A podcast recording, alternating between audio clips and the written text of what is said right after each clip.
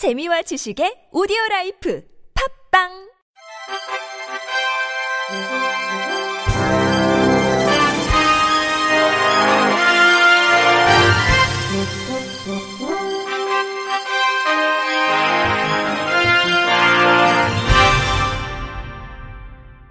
청취자 여러분 안녕하십니까? 4월 24일 수요일 KBRC 뉴스입니다.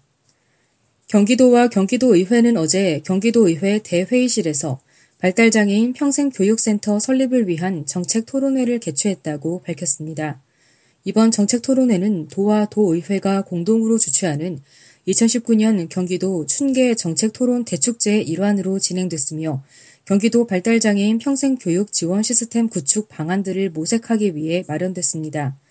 주제 발표에 나선 한국복지대 장애유아 보육학과 김주영 교수는 발달장애인 현황, 발달장애인의 평생 교육과 관련된 법과 제도, 서울시의 사례 등을 통해 경기도의 발달장애인 평생교육센터 설립을 위한 방안들을 제시했습니다.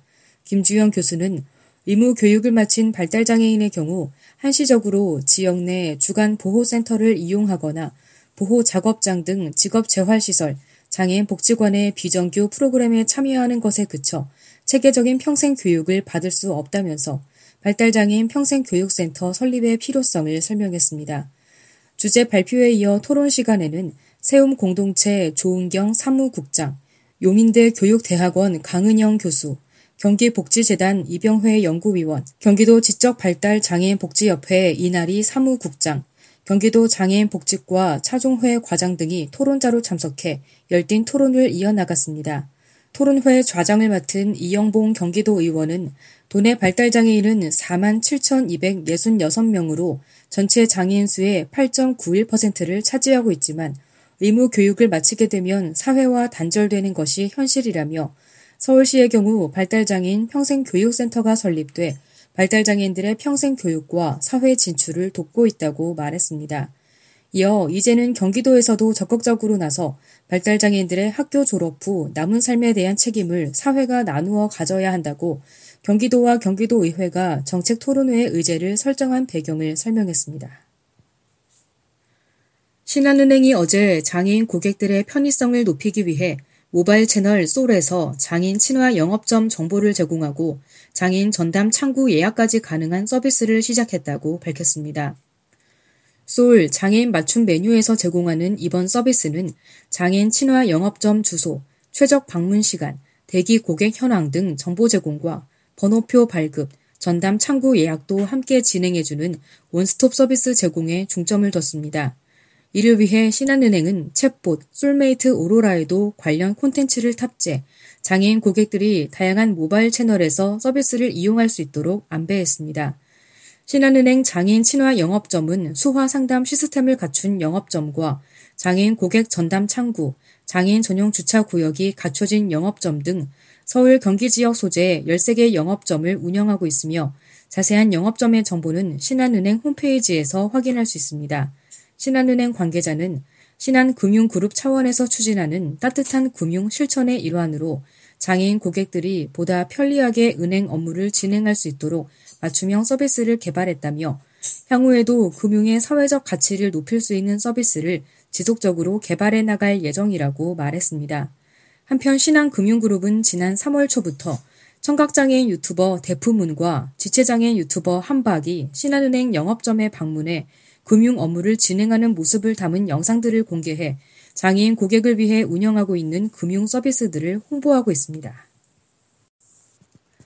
광주광역시는 4월 말부터 장애인의 주거용 편의시설 설치를 지원한다고 지난 23일 밝혔습니다. 지원 자격은 전년 도시 근로자 가구당 월 평균 소득액 이하인 장애인 가구로 지원 자격은 전년 도시 근로자 가구당 월 평균 소득액 이하인 장애인 가구로 주택을 소유하거나 임대인 경우 소유주의 동의를 받아 주민센터에 신청하면 장애 정도 등 우선순위 심사를 거쳐 지원을 받을 수 있습니다. 지원 내용은 출입문 경사로, 안전 손잡이, 문틀 단차 제거, 싱크대 화장실 개조 등이며 장애인 불편시설 외에 일반적인 노후시설 개선은 대상에서 제외됩니다. 시는 장애 정도와 주택 상황을 고려해 맞춤형으로 편의시설을 설치할 예정으로 자치구별로 배정받은 예산에 따라 사업이 시행되는 만큼 예산이 소진되면 조기 종료될 수 있습니다. 자세한 내용은 거주지 주민센터 관할 자치구에서 확인할 수 있습니다.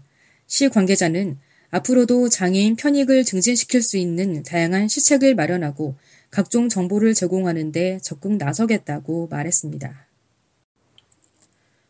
CJ 헬로는 시각장애인을 위한 음성 지원 서비스 이어드림과 스마트 스피커 카카오 미니를 연동해 시각장애인용 TV 서비스를 업그레이드했다고 밝혔습니다.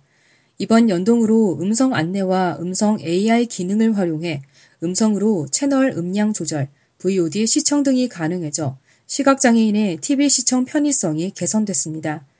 이어드림은 CJ 헬로가 지난 2015년 1월 선보인 시각장애인을 위한 음성 안내 TV 서비스로 신입사원의 아이디어에서 시작된 이어드림 프로젝트는 시각장애인 미디어 전문가와 시각장애인 체험단 등이 참여해 1년여 개발 끝에 만들어졌습니다.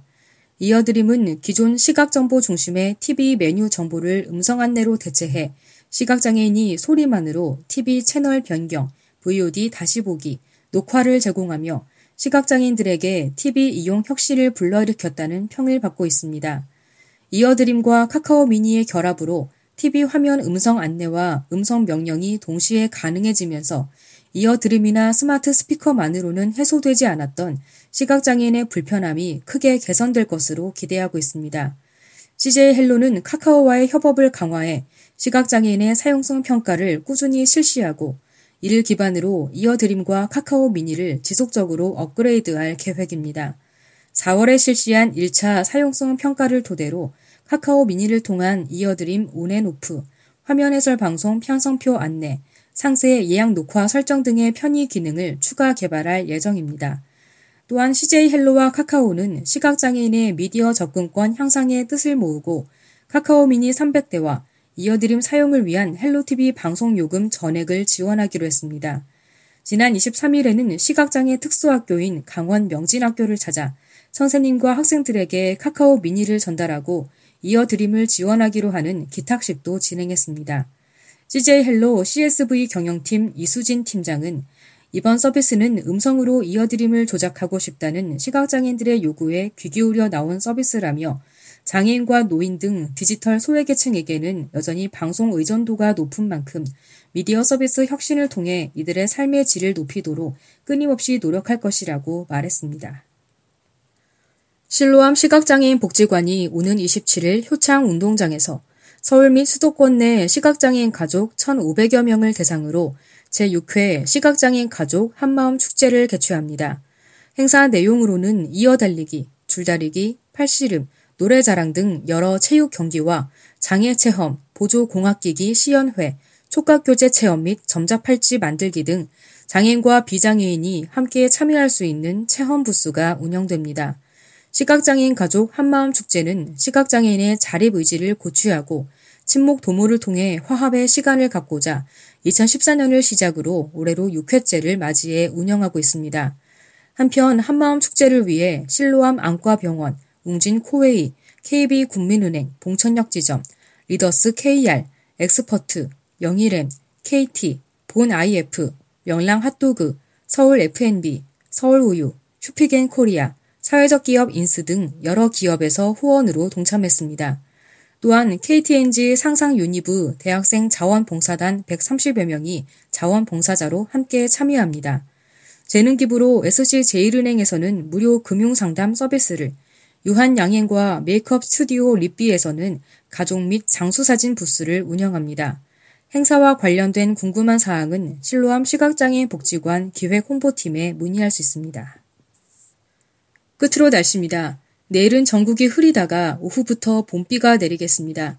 예상 강수량은 중부, 경북 북부 10에서 40mm, 남부, 제주 산간 5에서 10mm, 제주도, 남해안 5mm 미만입니다. 특히 오후부터 모레 새벽에는 중부지방과 경북 북부를 중심으로 돌풍과 함께 천둥 번개가 치는 곳이 있겠습니다. 비는 모레 낮에 그치겠습니다.